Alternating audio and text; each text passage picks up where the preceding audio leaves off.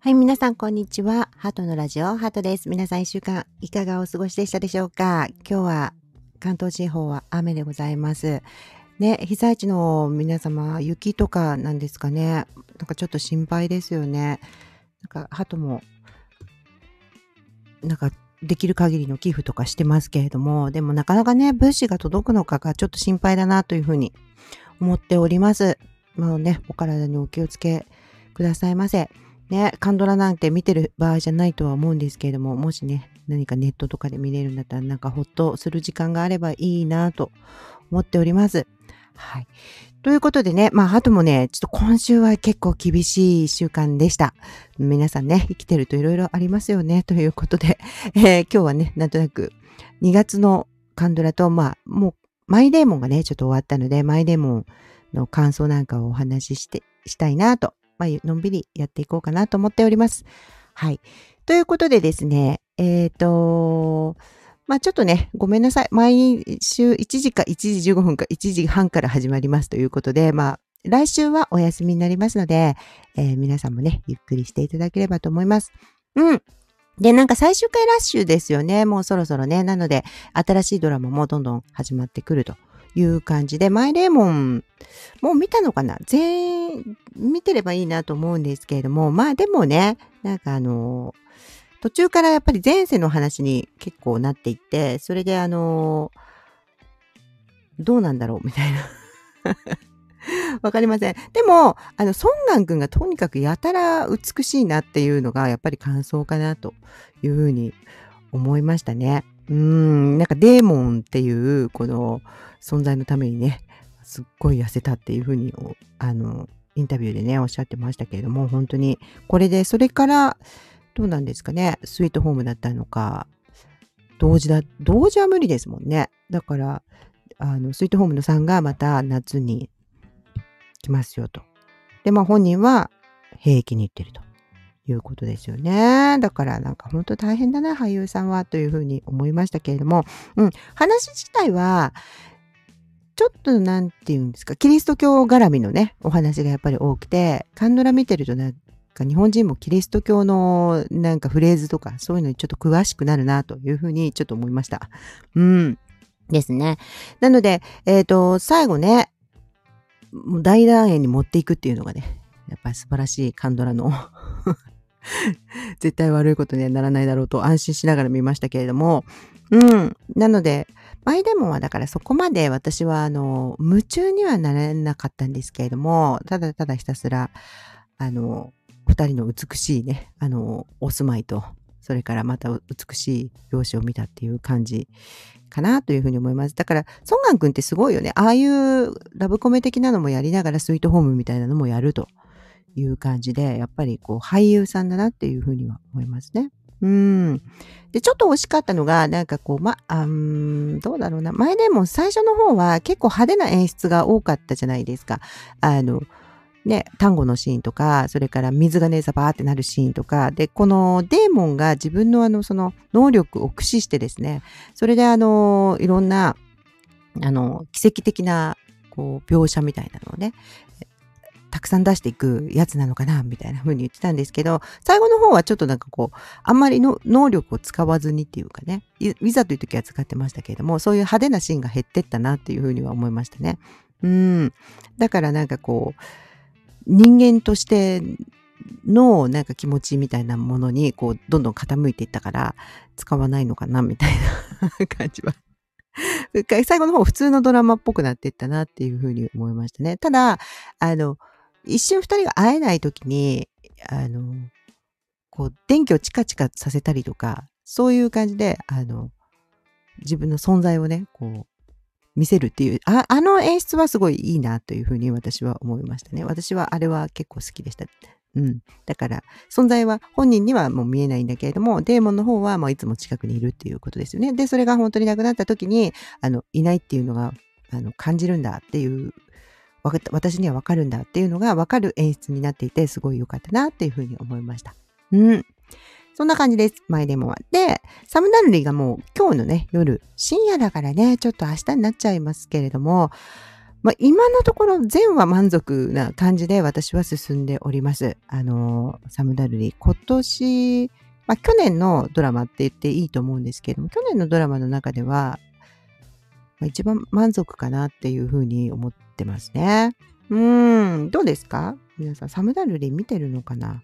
サムダルリなんとなくタイトルがね、うん、飛びつくタイトルではないかなというふうには思いますけど、だからこそ、まあでも、ね、私の解放日誌とかもそうだったじゃないですか。私、1、2週間くらい悩みましたもん、あれ見るの。タイトルがな、みたいな 感じで。うん。だから、やっぱり、あの、タイトルを、あの、が地味なやつほど、去年は良かったよ、みたいな感じですよね。ちょっと長いタイトル増えてきたなっていうふうに、ちょっと思っておりますね。うん。今週ね、だから見てね、良かったのは、なんか私の夫と結婚してが良かったかな、やっぱりっていう感じですね。サムダレル以外だったら。うん。で、で私の夫と結婚してはもう、2、6話終わりまして、なかなかにいい展開に、ま、まだなんかそんなにこけずにいってるんじゃないかなというふうに思いますね。だからやっぱ Amazon プライムの、あの、チョイス、すごくいいなというふうに思いますね。うん。そうです。どうやったらね、なんかこの、浮気されてた、現世では浮気されててショックだったんだけれども、あの、タイムスリップしてね、過去に戻った時点では、その、浮気させようとするわけですよね、わざとね。うん、そういうふうに、あの、追い込んでいくっていうか、だから、元、自分がね、すごくいい人だと思って結婚してたら、その、もちろん浮気されたらショックなんだけど、本当はすごいね、あの、ゴミだっていうことが分かってるから、もうどうせならゴミ同士結婚してくれっていう そういうことでしょ？みたいなね、そ、それが面白いなっていうふうに思っております。うん。なんか、だからあのタイトルなんですね。私の夫と結婚してっていうタイトルなんですよね。うん。ただあのポスターがね、あんまりいまいちですよね。なあの、内容を表してないポスターだなって。なんかこう、パクミニョンちゃんが悪女みたいな、こう、感じですよね。赤いろうそくがいっぱい立ってるところに、こう、パクミニョンちゃんが真ん中で黒い服着てるっていう、あの、韓国版のね、はい。タイトル、あ、じゃなくてポスター。あれはなんかちょっとパクミンヌちゃんが悪女みたいな感じで見える派手なポスターですけれども、そっちじゃないポスターがあるんですよ。で、そっちの方がいいです。うん、中を表してるんじゃないかなっていうふうに思いますね。うん。でも、あの、相手役の男の子たちがちょっと気になっておりますね。二人とも。うん。なんか、ユージヒョク役の、あの、ナ・イヌさんっていうね、ナ・イヌ君っていう人で、1994年9月17日生まれということで、めちゃめちゃね、188センチ。うん、皆さん結構、詳しい人はね、知ってるんじゃないかなと思いますが、ゴールデンスプーン私見たんですけれども、ゴールデンスプーンのカメオ役だったんでね、私ちょっと覚えてないんですよね。ナイヌくん。シンデレラと4人の騎士っていうのにも出ていたんですけれども、それも覚えてなくて、出てたっけ？みたいな で、容姿が変わっちゃってるのかもしれないんですけれども、メガネ撮ってる写真があの上がってるんですけど、メガネね、してる方が私は好きですね。うーん、と思います。山岳屋台とかにも出てたそうですけれども、全然わかりません。わかる人がいらっしゃったら、ぜひぜひ、これに出てたあの人ですよっていうのをね、教えて、あの、いただきたいなと思います。で、この彼と、彼、まあ、メガネかけてるとね、すごいいいいいなというふうに思うんですけれども、その高校の同級生だった、あのちょっと誤解があってね、両思いになれなかったペクーノっていうね、役。その役のイ・イグワン君、イ・ギグワン君。韓国語難しいですよね。イ・ギグワンって。グワが難しいですよね。グワ軍、ワ、ギグワン君。なんか言ってる。で、この、この子はなんかソウル総合芸術実用学校舞踏家はあっていう感じですけれども、うん、これもね、私、この子も見たことないです。うん、そう。多分、あまりにもね、いっぱいタイトルあるから見れないんですけれども、なんかこう、男性アイドルグループハイライトのメンバーということで、K-POP ももうほんとついていけないぐらいに、あの、グループがいるので、まあちょっとアイドルっぽいお顔だなと思ってましたけれども、やっぱりアイドル演技ドルなんだっていうことですよね。うん。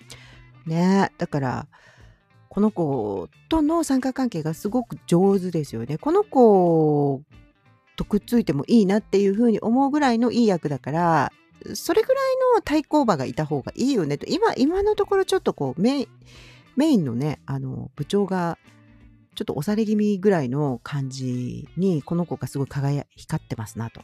いうふうに思いますね。だから最近はもう明らかにこう脇役だなっていうかね、もう負けちゃうでしょみたいなあの三角関係が多かったなと思うんですけれども、久々にこの両方強いっていうね。うん、これ、最近なくなかったですか？うん、と思うんですよ。で、ちょっとこれな、なんていうのかな、待ってた。そういうやつを。どっちも強くて、どっちに行くの？みたいな感じ。で、あの、見てるものの心理として、え、どっちもいいじゃん、どうするみたいな風に迷うぐらいの、こう、対抗馬を出してくれるといいよね、と、うん、思うんですけれども、どうでしょうかね。うん、シェフの役ですね、こっちは。はい。で、相変わらず、その、浮気、まだ結婚してないんですけれども、過去に戻ってるから、そのね、いいずれ結婚する予定の、そして現在から見るとも、元夫のね、え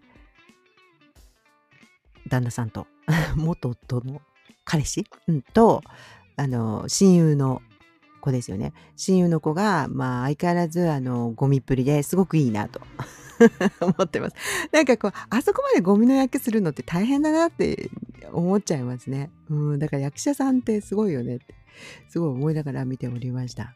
うん。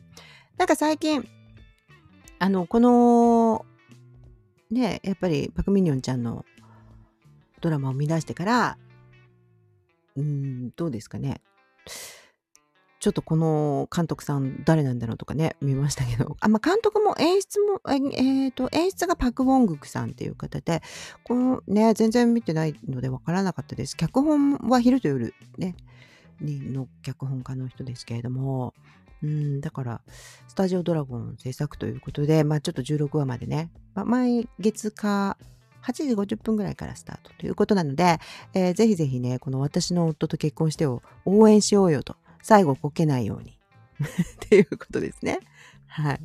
えー、で、今週新しく見た1月スタートのやつは、殺し屋たちの店見ました。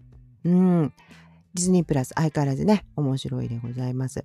えー、演出と脚本がイ・ゴン監督ですね。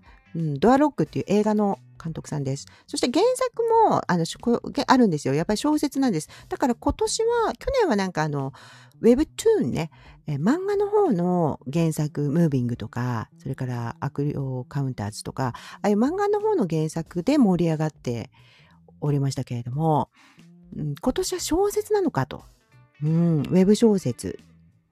ね、ウェブ小説のプラットフォームももう韓国はすごいなと思いますね。うん、いろんななんか多岐にわたった、まあもちろんアクションとかやっぱスリラーとかね、恋愛とかが多いけれども、多岐にわたった小説がすごい出ていて、まあなんていうんですかね、こういう全盛期的な感じでね、もう飽和状態でいると、やっぱりいいのを選べるよね、というふうに思っております。殺し屋たちの店は全8話なんでね、水曜日にあの、1、2話ずつやってるんですけれども、まあ終わるのも早いので、まあいいかなと。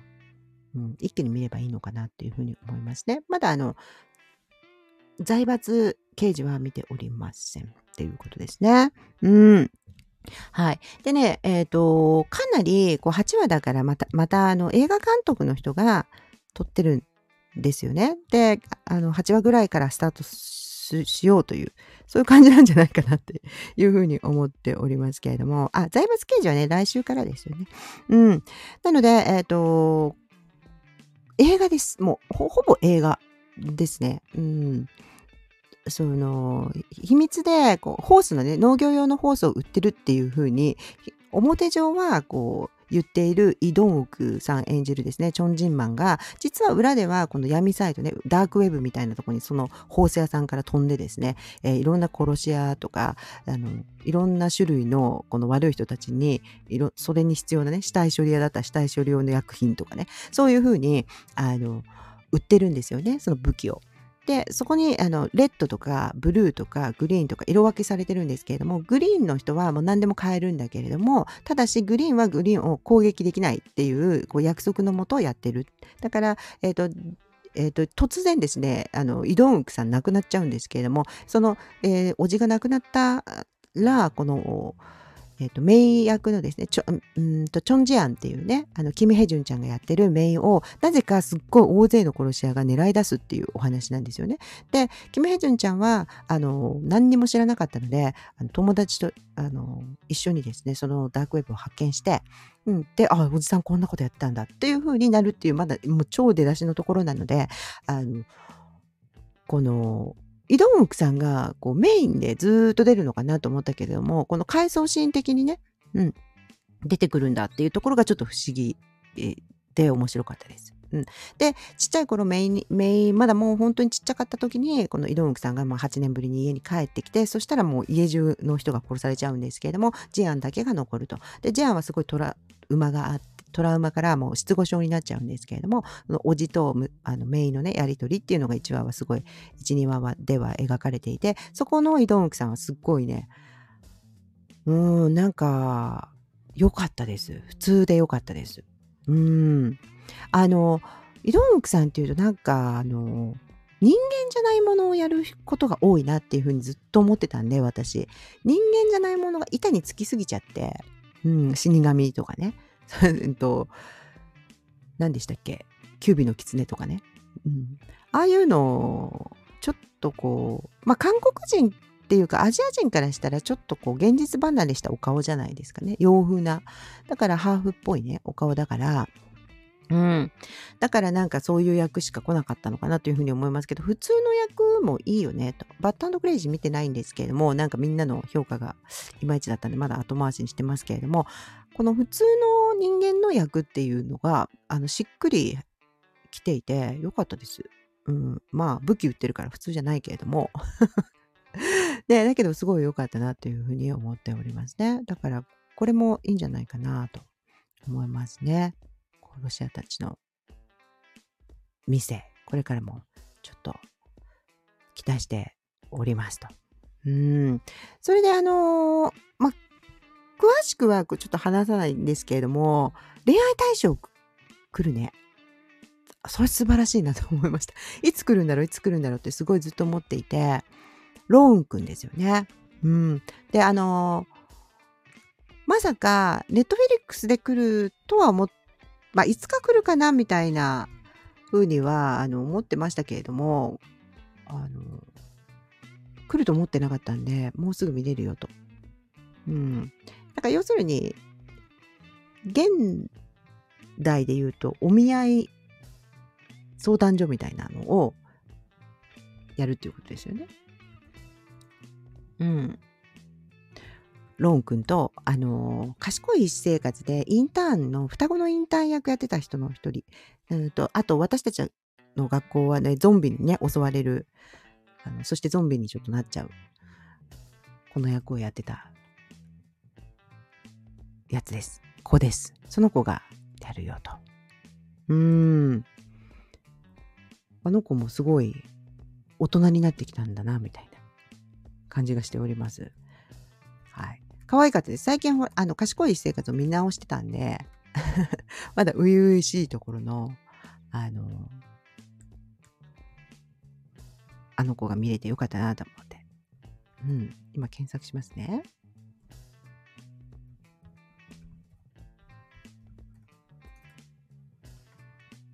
おー。最近、ローンくんのベストとかね。おお、乗ってない。やっぱりまだ日本でやってないからですかね。先輩その口紅塗らないでばっかりですね。あの、レンボと。あ、ありましたね。あ英語になってますね。ザ・マッチメーカーっていうね、英語だとなってるんですけど、チョ・イヒョンちゃんだ。そう。チョ・イヒョンちゃんはね、可愛かったですよね。賢い私生活の時は。お母さんをちっちゃい頃に亡くして、ね、双子で医者になったっていうね、医者の、まあ、インターンをやってるっていう話ですよね。で、その子が、その子が なんかあの何日も寝てないからあの先輩のねあのインターンの人とかあの人を見ると、なんかすごい、ああ、優しいってすぐ思っちゃうんだけども、しっかりしろみたいにね、他の女の先輩に言われると、お前は今疲れてるだけでかっこよく見えてるだけだみたいな、目を覚ませとかって言った時に、ああとかっていうのがすごい可愛かったなっていうふうに思ってますね。はい。あの頃からね、すごくいいあの演技ではありましたけど、可愛い子でしたけど、まあもう主演で、恋愛ものに出てくるようになってきたなと。うん。それがね、私的には早いなと、時、時が経つのは早いな、みたいなね、感じがしております。マッチメーカー。はい。あ、婚礼対象だ。婚礼対象。ね。なので、はい。まあ、朝鮮の仮想のね、時代なので、朝鮮時代のお話です。時代劇ですね。はい。ということで、まあ、それが来るよと。それから、めちゃくちゃ期待してるのは、何でしょう。殺人者のパラドックスでございます。殺人者のパラドックスはね、チェウシク君とソンソックが出る、まあまあ、これは、なんて言ったらいいのかね。サスペンスですよね。殺人者とっていうぐらいですから。これがまあ2月はちょっと大きく私的にはネットフェリックスでは注目しているやつです。ただ、ちょっとあのー、サスペンスちょっと疲れたよというふうにはちょっと思ってますけれども、まあね、まだまだそっち系がもちろんね、監督、あ、じゃなくて、お得意ですからね。うーん。と思います。あらすじはなんかコンビニで働いていたチャウシック君が夜のコンビニでね、アルバイト中にお客さんを殺してしまうと口論になって。で、えっ、ー、と、口論になった殺しちゃった人が殺人者だったと。なんか連続殺人犯だったと。いうふうに知って、なんかどうやら自分はわなんかこの悪い人を見分ける目があるみたいだっていうふうに自分で思ってしまってでそれであのまあ過去にねそういう犯罪を犯したりとかそういった人たちを私的に制裁していくっていうダークヒーローものなんですよ。うん、なんかなんかなんかなんかナムジュヒョク君のね最近までやっていたビジランテを思いちょっと想像させますけれども、うん、でそのねえなチェウシク君を追う、えー、カリスマ刑事を、えーと、孫則が演じると。いうことですよね。うーん。まあ、チェヨシク君はね、あの、パラサイトの時からを含めですね、なんか、ああいう影のある役は合ってますけどね。うん、いい役者さんですよね。カナダ国籍の。英語もペラペラのチェウシク君。うん。はい。だから、ちょっとこれが見たいなと。そして、ソンソックは、ねなんかすごいあれなんでしょう。55億円ぐらいのなんか企業の CEO なんですよね。現実でも。なのになんかすげえ悪役のば 似合うよみたいな。感じがしておりますね。悪役すごい似合うよみたいな。なんだろうなんだろう。なんかあのサイコパスサイコっていう映画あるじゃないですか。まあ昔のもヒッチコックの方じゃなくて、あの、最近のね、やつ。最近って言ってももう何十年も前なんですけど、そのなんか最高を思い出しちゃうよみたいな、なんか最近ソンソックを見てると。なんかあの、昼間はね、なんかものすごい CEO なんだけど、なんか、あの、夜な夜な人を殺していくっていうね、なんかそういう映画なんですけれども、すごい怖いんですけれども、あの、その現実版 失礼 その現実版みたいだな、みたいな、その速攻を見てると。で、普段は CEO やりながら、こう、悪人の役とかね、すごく、すっごい怖い刑事の役とかね、そういうのをよくやってるな、みたいな、うーん、感じがね、しておりますけど。単なる想像みたいな、私の妄想が失礼だよね。そのソックにうん、まあ、かっこいいからね、そのソックは。なんかそ、あの、クールなね、かっこよさのある人ですよね。うん。チャウシク君は、あの、そうね、まあ、誰でも知ってらっしゃると思うんですけれども、うん。だか、あの、カナダ国籍でね、うん、あの、カナダから韓国にやってきて、それで、あの、韓国、あの、やってるんですよね、俳優さんを。うん、でも、なんかかなり、あの、いろんなね、あの、新幹線とかね、あの、新幹線ってあの、ゾンビ映画の新幹線ですね、ファイナルエクスプレス、あれに出てましたけれども、映画も結構出てらっしゃるよという感じです。で、あの、私、ザ・ウィッチのチェウシキ君がすっごいかっこよくて好きで、それでパラサイトに出たので、パラサイトを見たんですけど、パラサイトやっぱ本当に面白くて、うんね貧乏な一家がだんだんだんだんこのあのお金持ちの一家になんか居候していくっていうかね寄生していくみたいな感じなんですよ。でそのチェルシキ君がすごくあの頭のいい学大学生かなんかでそのうんとパクああパクソジュン、うん、パクソジュンがそのお金持ちの家のね家庭教師を高校生の女の子の家庭教師をやってたんだけれどもその自分がちょっとねアメリカかなんかに行くのであのお前ちょっと代わりにやってくれないかって言われてチェウシク君がそのお金持ちの家にその家庭教師として入るということなんです。で、そこにあの入ったのはいいんですけど、だんだん妹を引き入れ、お母さんも引き入れ、お父さんもその家の運転手にし、みたいな感じで、だんだんだんだんその家をこう、勝手に使い始めるっていうかね。だからパラサイトなんですよ。あの、寄生虫なんですよ。寄生するっていう、その家に寄生するっていう話で、まあ、あの本当に面白いあのお話です。だからパラサイトもおすすめですね。うん。です。お顔がいいですよね。それで、えー、その年私たちはね、なんかちょっと私最後がとか言ったんですけど、最後のところ、その2人が、あの、ね、まあ、最後の 2, 2話ぐらいは別として、あの感じすっごい好きだったんですよ。その年私たちはのね。うん。だからもう一回見てもいいな、前半はって言って。その、その中ですごいこの自分の、自分の親が実は違う建築家のね、役をしていてでその演技っていうのがすごく良かったなというふうに私は思ってます。そのなんか心に、心に何て言うんですかね、この本当に孤独を抱えた青年の役をチェウシク君が講演しておりますね。その年私たちはでは。うん。そして、えー、ソンソックは、うん。ソンソック、そういえば最近あの、映画でね、あの、恋愛の、じゃ抜けた、なんとかっていう映画やってますよね。あ、恋愛の抜けたロマンスか。うん。それは、あの、レミノで見れます。あの、1ヶ月だったら無料で見れます。確か。はい。だけど、あ、ごめんなさい。でも一応、レミノって、えっ、ー、と、円マークがあるやつは、あの、レンタルになりますので、気をつけてくださいね。レミノにもし入られる方は。でこれ恋愛の抜けたロマンスではね、あの、かなりのえ映画なんですけど、ラブシーンをやっておりました。うん。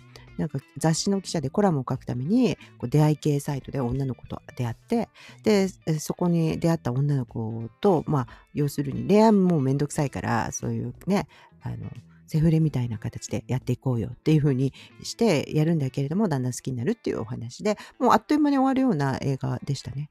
うん。なので、はい。なんか、チリさんにも出てるっていうね。でも、チリさんなんか、あの、特別出演、カメオですよね。うん、らしいです。はい。ちょっとね、もっともっといっぱい見たいなというふうに思いますね。この、あの、ソンソックのおは、あの、出てるやつはね。だから、この、殺人者のパラドックスが、すごい一番期待しておりますという感じですね。はい。さあ、ソンソックは何が好きですか？私はもう私の解放日誌が、のね、なんかちょっと、まあ、ちょっと依存症の役ですけれども、すっごい好きだったですね。うん。皆さんはどうですか？何を見てますか？最近。もう何にも見れ見れないね。今日はだから、今週見たやつぐらいしか見れないなと。そして愛してると言ってくれまで手が回りませんでした。私もね。はい。今週はすごい大変だったよというお知らせでございます。ね。どうですか？ちょっとお待ちくださいね。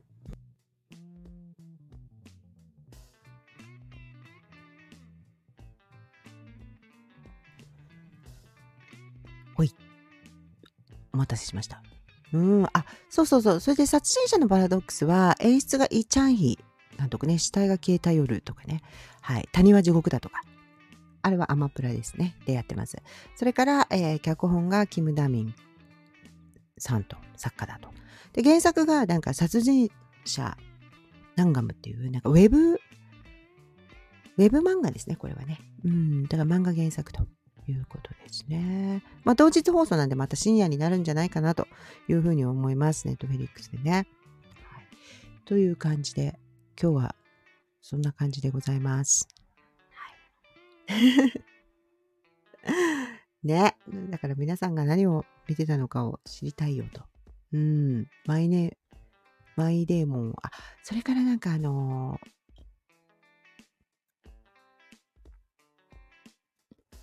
あの子が出てますよね。あの映画がね、結構いっぱい出るんで。でも映画もね、あんまり見てないんですよ、私は。全然韓国の映画は見てなくて。まあ、映画自体がなんとなく最近、あれなんですよ。短くて。はい。短いけど、1回が2時間とかってなるとね、なかなか見れないんですよね。だから、あの、映画って細切れで見ても面白いなら、まあまあ、面白いっちゃ、面白いやつは面白いですけど、うん。なんか面白いならね、いいんですけれども、なかなかそれは見れないなというふうに思っております。はい、ちょっとね、検索してみようかな。2月のうん。おいおいおい。2月の。まあだからまだね、その、来週？あれだもんね、魅惑の人とかドクタースランプとか始まるから、そのぐらいになるとすっごい盛り上がるのかな、皆様っていう感じですね。まあ、あの、魅惑の人はもう始まっておりますか？あ、27からになったの？えそうなの？ほららら。うん。ね なるほど。なるほど、なるほど。2024年のね、はい。まだ、いまだにネットは2023年になってるからね。はい。あ、そうそうそうそう、孫さんね。孫さんがありますよね。キム・ヒョンジュとパク・ヒスンが。パク・ヒスンさんはあれですよ。マイネームのね、すごいあの、組織のトップの役をやってた人で、えっ、ー、と、車輪っていうドラマがあるんですけれども、車輪は別に見なくてもいいです。そんなって感じだけど、車輪は、あの、国会議員をね、えー、目指す清廉潔白な、あの、社長あ、国会議員をしている弁護士さんがいるんですけど、その奥さんがキム・ヒョンジュさんで、このあのタッグがまた、孫さんっていうね、弔いの丘っていう、うん、のをやるんですけど、これ、これに似た映画がね、あの、やるんですよ。あの、で、それにすっごい、あの、イドヒョン君とか、あの、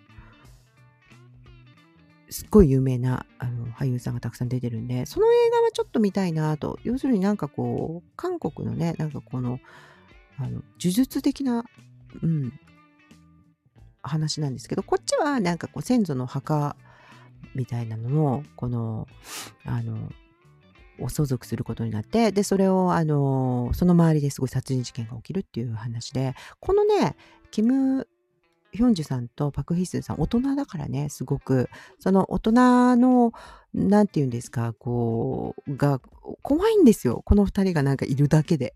なので、怖いのが好きな方だったらすごくいいなというふうには思いますけれども、あの、そうじゃない方にはそんなにおすすめじゃないけれども、ちょっと私はちらっとは見るかなというふうには思ってますね。うん。そう。それからなんかあの、映画が多いから、映画はたくさん出るんじゃないかなというふうには思っておりますね。うん。だから、あの、うーん。そう。あ、週末のフールいつやるんですかね？誰かご存知の方いらっしゃいますか、まあ、今年やることには間違いないなというふうに思いますけれども、なんかこう、うん、ゆ、ああ、でも週末のフールって弱いんでしたよね。大丈夫？あの、伊坂幸太郎さんの小説をこう韓国でリメイクしたっていうか、まあ韓国で作ったんですよ。で、あの、小惑星の衝突っていうので、がするっていうんで、あと滅亡まで何日 ?200 日とか、そうなった地球を舞台になんかこう、あの、残された日々を生きる人々みたいな、そういうのをあの描いたドラマで、あの、同名小説の、伊坂幸太郎さんの同名小説、週末のフール。これを韓国であの作り直したんですけども、おお、これ、ユアインどうなるのか知ってる方いますか？あちょっとどうなるのかちょっとでもちょっと期待してたんですけれどもね。うん。そう。そうそうそうそう。そう。だから今年はなんか結構映画が多いんじゃないですか、うん、と思いますね。ソン・ジュンギとか。うん、ソン・ジュンギも出ますね。うん、映画で。なので、まだちょっとタイトルはわからないんですけれどもね。はい。このソン・ジュンギの映画もネットフィリックスで公開するという感じですね。それから寄生獣ね。寄生獣が来ると思うんですけれども、寄生獣、あの、日本のね、アニメの寄生獣ですよね。これを、あの、寄生生物と一緒に、あの、寄生されちゃうんですよ、体に。なんか変な目玉の怪獣みたいなやつ。寄生生物みたいなね。うん。それで、あの、寄生生物と、あの、奇妙な行動、共同生活を送るっていう、あの、寄生獣ですね。あれをやるんですけども、ただ、なんかこの寄生獣の主演が、日本だと男性なんですけど、ま、漫画も男性だし、なんですけども、どうやら女性になるんじゃないかっていうことですよね。だから、ま、またこう、設定を変えて、やっていくっていうこと。で、それにあの、クギョファン君がね、DP のうん。クギョファン君が出るので、あの、クギョファン君はちょっと追っていてもいいのかなみたいな感じがしておりますね。そして、キョンソンクリーチャーのあの2が出ると。それから今私たちの学校は2も出ると。ただ2月になるかはちょっとまだわからないよと。だからまあちょっとスロースタートですよね。イカゲームシーズン2も来ますし、これからね。うん。みんな、皆さん見てますか？うん。まあイカゲームはね、やっぱ面白かったですよね。うん。ちょっとどうなるか分かりませんけど、私的には。うん、面白、どうかなっていうふうには思いますけれども、うん。だけれども、まあ、あのー、見ま、見るでしょうと。イカゲーム絶対出たら見ちゃうよね、と。そして、キョンソンクリエイチャーも、もちゃ、あのー一応ね、見終わってないんですけど、まあ、見ます。見て、やっぱりね、全部見ないとね、何とも言えませんから、あの、見ようかなというふうには思っております。ということで、まあ、私の、今、今のところの期待は殺人者のパラドックスです。だから、もし、ね、魅惑の人がもしすっごい面白かったらどうしよう。っていう、なんか心配をしてます。見るのが大変だよ、みたいなね、感じ。それから、まあ、あの、ドクタースランプはね、多分面白いと思うので、あの、それは絶対見るじゃないですか。サムダルリーとかのね、代わりに。だから、それを皆さんが、こう、と一緒にまた見ていこうかなというふうには思っておりますね。うん。はい。ということでね、今日はね、ちょっと短めに多分終わると思いますけれども、どうですか？一週間皆さんいかがお過ごしでしたでしょうか？ね。うん。そう。まあ今週はね、本当にね、大変でした。娘ちゃんの高校の件でいろいろありまして、やっぱり大変だなと思いましたね。うーん。でも私今年すごくその件で思ったのは、あの、まあ、すっごいひどい話じゃないんですけども、でも子育てしてて、あの、本当にいろいろ一生懸命やってもですね、いろ、いろんなことは起こるんですよ。だから完璧なんて無理だなっていうふうには私は思ってますし、あの、今回ね、あの、の件で、あの、すごい思ったことがあって、子供って立派になるには親不孝しなきゃいけないのかもな、みたいな。いうふうにちょっと思いました。うん。どんなにね、いい子でも、だって親の自分たちが親の世代が全く合わないなって思ってたのと同じで、どんなに仲良くても、やっぱり親の世代の考え方とは合わんって思うことって出てくると思うんですよね。で、ましてや、なんかいろいろ考えてたり、あの、なんでしょうね、こう、視野が広い子とかっていうのは、どんなに最先端な、なんていうんですかね、考えを持ってる親の考えでも、それより先ある意味今生まれてきてる子っていうのはそれより先を行ってるわけですよね。先の時代を生きていくわけで。いやもう合わん。ママはなんかね別に自分を反対してくれるわけじゃないけど考え方は違うわってなるのが高校だなと。高校ぐらいから思春期だなというふうに思ったんですよ。だからそこであの自分の意見を言うことはすごいできるけれどもあ親としてね自分はこう生きてきた中でこういうあのことがあったしまあその親からすると分かることってあるじゃないですか。ああそういう悩みってあるよねみたいなあの青春時代ってあるよねそういうのっていうふうに思ってこういう時はあのこうしてみたらとかってついアドバイスしたくなるんですけれどもでもそこに生きてる子たち全員最先端の子たちだから、やっぱり、やり方は本人が探していくしかないんだなっていうふうにすごい思ったんですよね。うん。だから、あ、はぁと思って、で、それで自分も、まあなんか数々ね、親不孝してるなと。まあその、すっごい親不孝じゃないかもしれないけれども、親からしたらもし分からんとか信じられんとかこうしろとかって言われることいっぱいあったわけででもその時にどうして親は分かってくれないのかなというふうに思ったりもしたんですけれどもあのそれでよかったんだなと。なんかこう自分がこのちゃんと現実で自分の世代の人たちとちゃんと向き合っていくためにはあの自分が親不幸だなって思われるほど最先端でいなければいけないっていうかね自分のやり方をちゃんと見つけていかないと自分でね考えてもしくは自分の同世代の人とかそういう人で他のね家以外のところであのきちんとあの協力者を得るとかねそういうことをしてしながらこう生きていかないと生きてこれなかったしそのそれに関してはもう親は何も言えないんだな、何もできないんだな、ある意味っていうふうにすごく思いましたね。うん。なんかこう、それに関してすごく考えさせられる。まあ、カンドラとか見てるとよくなんかこの親不孝者みたいなのがよく出ますけど、いやでも意外と、親不孝ってしてなんぼなのかもしれないっていうふうに、こう、親になって思いました。で、そう思ったら何にもなんかこう、心配しなくていいんだなというふうに、こうなんか悟ったっていうかね、今今年。っていうかこう、今週 毎週悟る鳩ですけれども、悟りました。うん。あ、いいんだ。この子が私が今、私にとっては、なんか親として考えたら、おなんて親不幸な、みたいな風に思う、傷つくわ、こんなに頑張って育ててきたのにっていう風に思うことをしたとしても、それが、なんかこの子この人がしなきゃいけないことなんだっていうふうに思ったんですよ。うーん。目玉？こんにちは。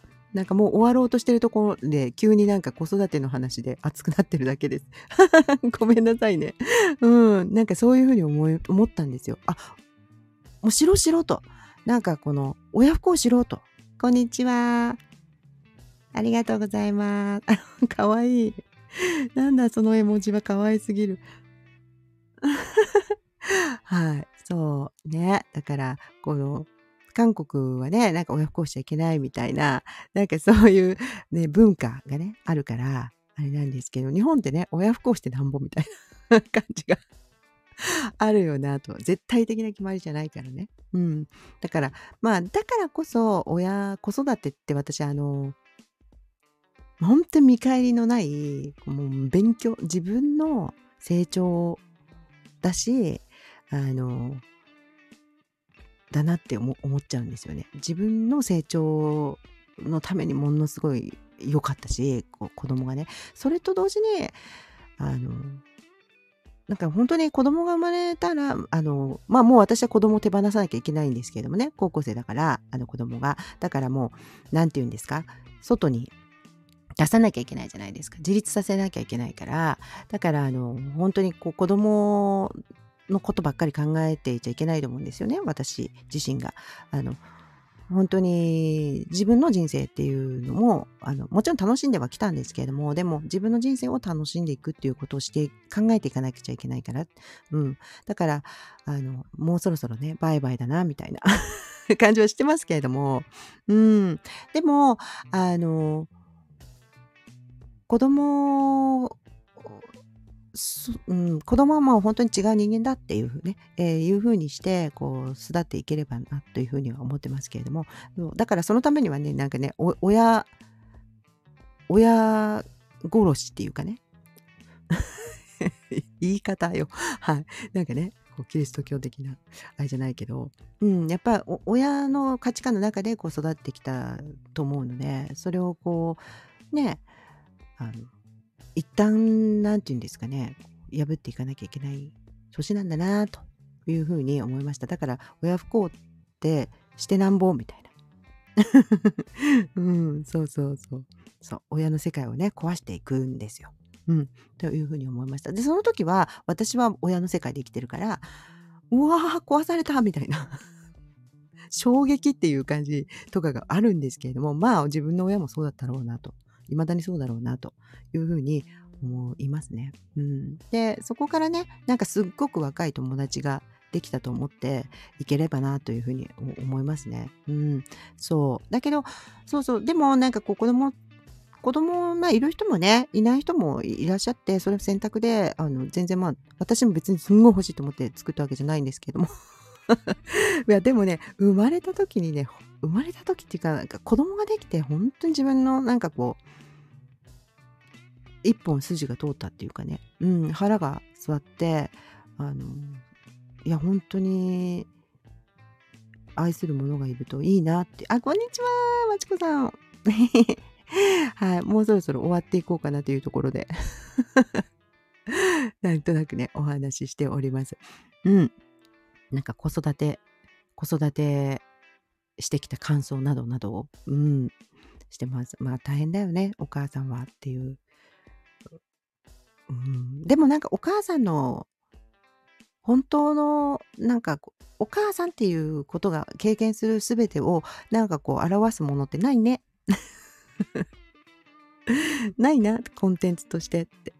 ね、子育てしんどいですよね。もう、このしんどさを、なんかこう本当に表すドラマとかコンテンツあったらいいよねって思うんですよ。うん。この間のね、なんかもうすぐ死にますのお母さんがちょっとなんか表してましたけど、あんな感じよね、本当にっていうふうに思います。うん。やっぱ体力的にも、あの、ものすごいし、時間的にもものすごい子供に奪われるっていうかね、奪われるっていう考えよ。ごめん。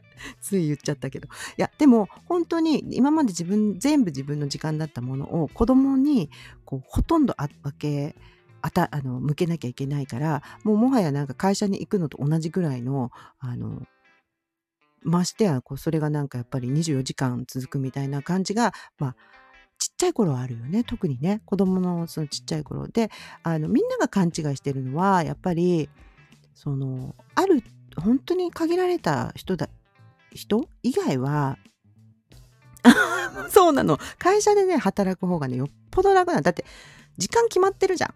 まず。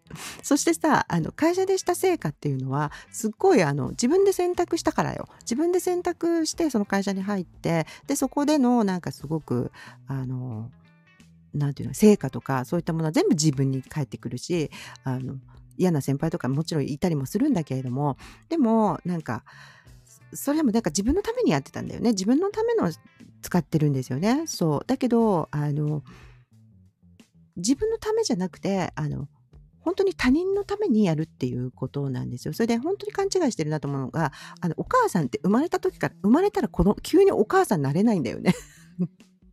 お母さんっって分かってるからすごい責任感強い人とか、あの、もちろん可愛いなって思う時もあるから、それをご褒美に頑張るんだけどさ、だけど、あの、もうほぼなんか動物的本能でこの子を殺したらあかんみたいなそういう感じなんですよ。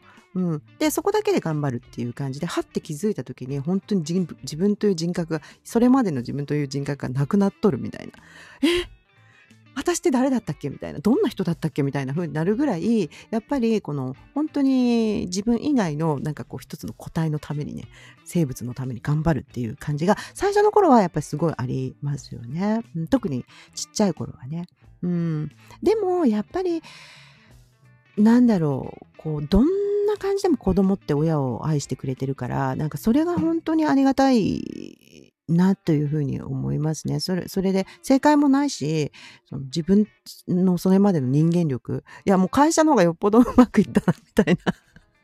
よっぽど会社の後輩の世話とかの方がうまくいったわって、もちろんね、何もかもやるわけじゃないからあれだけど、うん、私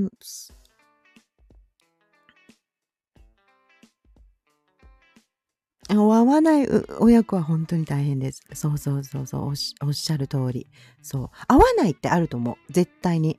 うん、で、あの、お母さん側からも、なんかこう、ま、心理的に言うとさ、自分の元の家族のさ、なんか誰かとかさ、今まで経験した誰かの投影が起きちゃって、それとかその時産んだ時の状況がすごいあんまり良くなくてね、あの、なんかこう、ねありがたいよね。親を大好きって。もう、もうだって未熟じゃん。ずっと未熟だからね、親は。未熟だって思ってるから。うん、なんか全然至らないな、みたいな。人間的に、あの、ね、神々しい、想像したお母さんには絶対なれないから。うん、だけど、それでもね、あの、ママ大好きっていつも言ってくれるから嬉しいよな、っていうふうに思う。ああそうね。そうそう。合わない親子、そうそう。合わない親子はね、うん、だからそういう自分の、なんかあの過去のね、何か体験とかそういったその時の状況とかが、こう投影しちゃって、どうしても好きになれない。な、なぜかっていうと、その子を見ると何かを思い出しちゃうの。なんか嫌なことを思い出しちゃうんだよ。うん。そう。ね。そうそうそう。だから、なんかその、お母さんからも合わないっていうのもあるし、子供からも、実は、あの、うん、好きか嫌いかは置いといて、お母さんだからさ、なんか好きになりたいし、好き、ちっちゃい頃はさ、何にも思わずお母さんって感じなんだけど、あの、でも、大人になってみると、ま、全く合わないし、一旦ましては社会に出たりなんかしてみたら、あの、いや、ちょっと待て、と、うちの親、あの、あかん、なんか、ちょっとこれ、もし、もし他人だったら付き合わんかったな、みたいな人もいるのよ。他人だったら絶対に、あの、こういう人には近寄らないわ、みたいな人もいるじゃない？うん。もう本当に。だから、なんか、その場合はもう離れた方がいいよねって思う。うん、なんかあの、何と言われようとも、あの、離れた方が優しくできる。だって、これ本当に他人だと思って考えるといいと思うんですよ。うん。あの、他人でもうすっごいなんかこう、うわ、ちょっとわがままとかで嫌だな、この人とかって思っても、他人だから、なんかあの、ちょっとこのお水取ってくださいって言われた時取れるじゃない 別にそのぐらいの親切だったらできるじゃない。でもその人にわーって、いつもいつもその人のわーって世話してくださいとか言われたらすごく嫌じゃない？うん。だから適度な距離でいるとすごい自分っていう人間も優しい人でいられるのよ。うん、だってねその人といる時に自分が嫌なやつになってたらもう嫌じゃない？なんかこう自分の人生を愛せないからさもう離れた方がいいよ。まして離れられない状況にいるんだったらなんと心の距離をものすごく離さない離した方がいいよ。それで時間的にもあまり合わないようにした方がいいよ。忙しいんですとかって言って。会社でもそうするじゃない？なんかあの、あ、ちょっとすいません、これお願いしてもいいです。あ、ごめんなさい、今ちょっと忙しいんです、みたいな。あ、ちょっと今日出張が、みたいな、なんか、あの、外回りが、とかってね。なんか、うん、適度な嘘をつこうっていうことね。うん。そうそう。あ、それからね、今日ね、その親子の関係もそうなんだけど、夫婦の関係でも、なんか、あの、私なんかよくカンドラ見てて浮気問題ね、その私の夫と結婚してたやつで思ったんですけど、なんか私一つの回答を見つけたんですね、あの、今月。あの、浮気すると、まあもちろん浮気しても、浮気されたりしたり、もうあの好きに、人を好きになるっていうことに対して別にあれはないんだけど、すごいいつも炎上するじゃない。ね私の夫面白いんですよ、本当に。そう、そうなの。うん。ねえ、心の距離を離すしかなくない？あの、離れられないならね。うん、なんかすごく、精神統一してさ、毎朝。うん、でももうやっぱりそれでもあんまりひどかったら、何かと理由をつけて、あの、引っ越す。引っ越してみたら逆に優しいってなるかもしれない。うん。なんか優しい子だったわ、うちの子は、みたいな、向こうも思ってね。なんかなるかもしれない。と思うんですよね。うん。そう、これは私のためじゃない。母のため、母のためって持って引っ越す。うん。それね、あの、恋愛のね、あれみたいだけど、相手のため、相手のためみたいなね。うん。そう。それでなんか離婚、あ、じゃ浮気問題も、あ浮気でいつも炎上するけど、なんかシンプルに、あの、これもなんか他のシチュエーションだって考えると分かりやすいことで、あの、他の人が好きになったりして別れるのはもう別にいいことだ、いいじゃないって思うんですよ、私。だけど、あの、例えばさ、契約とかしててさ、ある会社とね。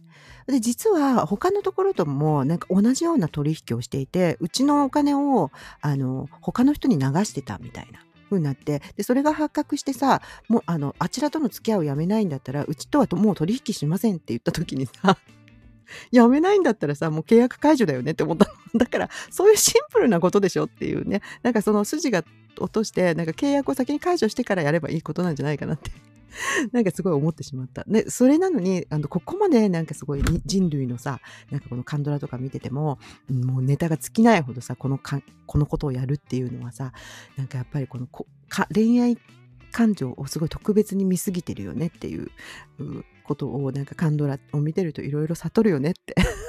なんか思いました。うん。なんか今週はだから子育てのことと、そのなんか浮気問題についても私はなんか一つの回答を得たよとか思ってさ。うん、だから、なんかシンプルに、ね、永遠のテーマをずっと繰り返し、繰り返し私たちはね、飽きもせずですね、あの、ガムを噛むようにですね、味のなくなった。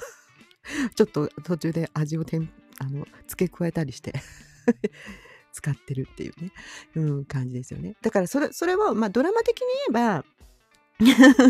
ば、ドラマ的にはさ、あの、この、同じことの、みんな同じこと、同じ時代的にも同じことを繰り返してるし、人もみんな同じことやってるんだけれども、この飽きないテーマっていうね、飽きないテーマをさ、いかに、あの、面白くやっていくかっていうね。中森明菜。うん。懐かしいですね。そうそうそう。あの、あ、飾りじゃないのよか、あれは。そうだね。うん、だからさ、なんかそれをいろんな、あの、いろんなものを組み合わせて、転生とかね、やって面白くしてるのがドラマだなというふうに思いますけれども、まあ、ドラマ卒業する日も来るかもねっていう、全部悟ったらっていうふうに思思いましたけど。うん。なんかね、そう思いますね。うん。そう、子育て、頑張ってください、皆さん。子育て中ですか？そうそうそう。いやいや、知ってますよ。もちろん知ってますよ。世代ですよね。はい。ねえ、あきなちゃん。あきなちゃん YouTube なんかやるらしい。本当に？ちょっとちょっと。なんかちょっと怖いような見るのが、みたいな。ね、なんかちょっとちらっと見たんです、宣伝でね。もしやったらちょっと見るかもしれません。怖いけど。うん。ねでも、あきなちゃんと聖子ちゃんだったらね、あきなちゃん歌うまかったよね。聖子ちゃんもうまいけどさ。うん。友達が聖子ちゃんのディナーショーに毎年行ってるらしくて、知り合いのね、子が、なんかすごいオーラだって、未だにって言ってましたね、やっぱりね。うん。なんかあの頃のね、あの、歌手の人って、あの、うまいよね。やっぱり。すごい上手だなっていうふうに思いましたね。うん。あとね娘ちゃんがねなぜかね今シティポップにハマってます。リバイバル。一周してね高校生ぐらいのね娘だとね一周してあの80年代の曲が好きとかね。そういう風になっててね面白いですよ。うん。一周？二周？23周して。うん。だからね楽しいです。うん。娘だからねね、世界的にももう、なんか、あの、なんかね、あの、音楽の感じがいいんでしょうね。内容はさ、でもさ、なんか、面白いよね。80年代っぽくて。うん、そうそう、逆に新鮮なんだろうなと思いますね。うん、だから、あの、私も知らないシティポップとか掘り出してきて聞いてるのを聞くと、なんか、あ、いい曲だねと。でもなんか懐かしいね、みたいなね。なんかこれ流行ってんだよ、みたいな。うん。なんかそういうのが多いらしいですね。そう。なので、まあ、今週はそんなこんなでですね、子育てについて考えさせられましたよと。皆さんはどうですか？あ、皆さん、あの、タジマスターさんはあれなのかな？子育てしてる側じゃなくて、されてる側ですか？ねそう。なんかこう、永遠のテーマですよね。うん。ね。だから、やっぱあの、子育てしてなくても、まあしてても、もうまた親との問題とかもありますけどね。うん。そう。だけど、離れてね、えー、見てみると、もう終わりましたが、うーん、そうなんだ、いいな。終わるときはどうなのかななんか、あの、結構あっさり去っていくんですか わかんない、今からだから。もう少しだから、私。あっさり。でも、なんか、あっさりさっぱり、さっぱりね、なんか、言ってほしいなというふうに思っても思います、私は。うん。まあ、まだまだね、でもうちょっとあと、6年ぐらいですか。うん。は、世話しなければいけないのかなっていうふうには思いますけど、まあでも、ちっちゃい子育て、こうね、あの、子育てしてる方と、やっぱり段階があって、高校生ぐらいになるとそんなに手もかからなくなってくるんですけれども、まあ受験がありますのでね、うん、どうなのかしら。うん、その辺がまだ何でも初体験で未熟な母でございます。本当にうーん、と思います。うん。なので、いろいろ教えてください。そのうち、泣きが入るかも。受験は大変よね。ね。あとなんか、ごちゃごちゃしてます。今の受験は。いろんな方法があって。うん。そう。だから、わかんないみたいな。なんか仕組みが難しすぎるみたいな感じになってます。うん。まあね、分かってないといけないんですけど、私、あの、英語もちょっと教えてたりなんかして、他で。うん。なので、あの、みんなのんびりしてるんですよ、今の高校生。大丈夫？とかいつも思いますね。うん。こんな複雑なシステムを皆さん理解してるのかい？みたいな。大丈夫なのかい？みたいな。ギリギリまで部活やるとか言って、言ってる人とかいて、えー、みたいな、もう間に合わないよ、みたいな。なんかね、大丈夫なのか？みたいな風に思っちゃったりなんかしますけども、うん。だけどね、なんか、本当にずっとずっとずっと並走してきたんで、今、徐々に、何ですか、自分の生き生き方をまた戻していくっていうのがね、うん、そう。そうそうそうそう。楽にはなってきてます。多分楽にはなってると思います。うん。あの、試験の、なんていうんですか、倍率的なもの？うん、倍率的なものでは楽になっているんですけどその代わりなんかもっとなんか普段の生活でで試験がすごくあのなんていうんですかね成績が安定して取れてる子の方が有利みたいな風にはなってると思います。うん。ですね。いろんなチャンスが与えられるみたいなね、感じにはなってるんですよね。うん。だから学校によって大変だと思いますね。学校のテストが難しい学校の子とかはね。うん。そう思います。だから、私はなんかそんなの、まあ勉強はね、手伝えないんで。うん、私はなんかそういう感じなんで、あの、まあ頑張るなら頑張れ、みたいな感じでね。うん。母ちゃんはお金を稼ぐだけ、みたいな。そういう感じでございます。で、なんですけれども、まあ、あの自分で考えて自分で行動していける子に育っていけば、それで十分だなというふうに思ってますね。うん。ね。ね。そう。なんですけれども、そう。だから私は今年は、からは、なんか、じゃ徐々に本当に自分の、本当に自分だけのまた生き方みたいなのにね、こう戻っていかなきゃいけないなっていう風な、なんとなくそういう心持ち、予感がしておりますので、ちょっとまた違ういろんなね、あの、ことを始めるかもなっていうふうには思っております。はい。そんな感じで、今日はね、後半は子育て談義で終わりましたけれども、ぜひぜひまたいいドラマがあったらご紹介ください。あの、メッセージなどなどで教えてください。ありがとうございました。お聞きいただいて、いつもいらしていただいて。はい、また See you です。まちこさんもさよなら。聞いてくださってる方さよなら。See you!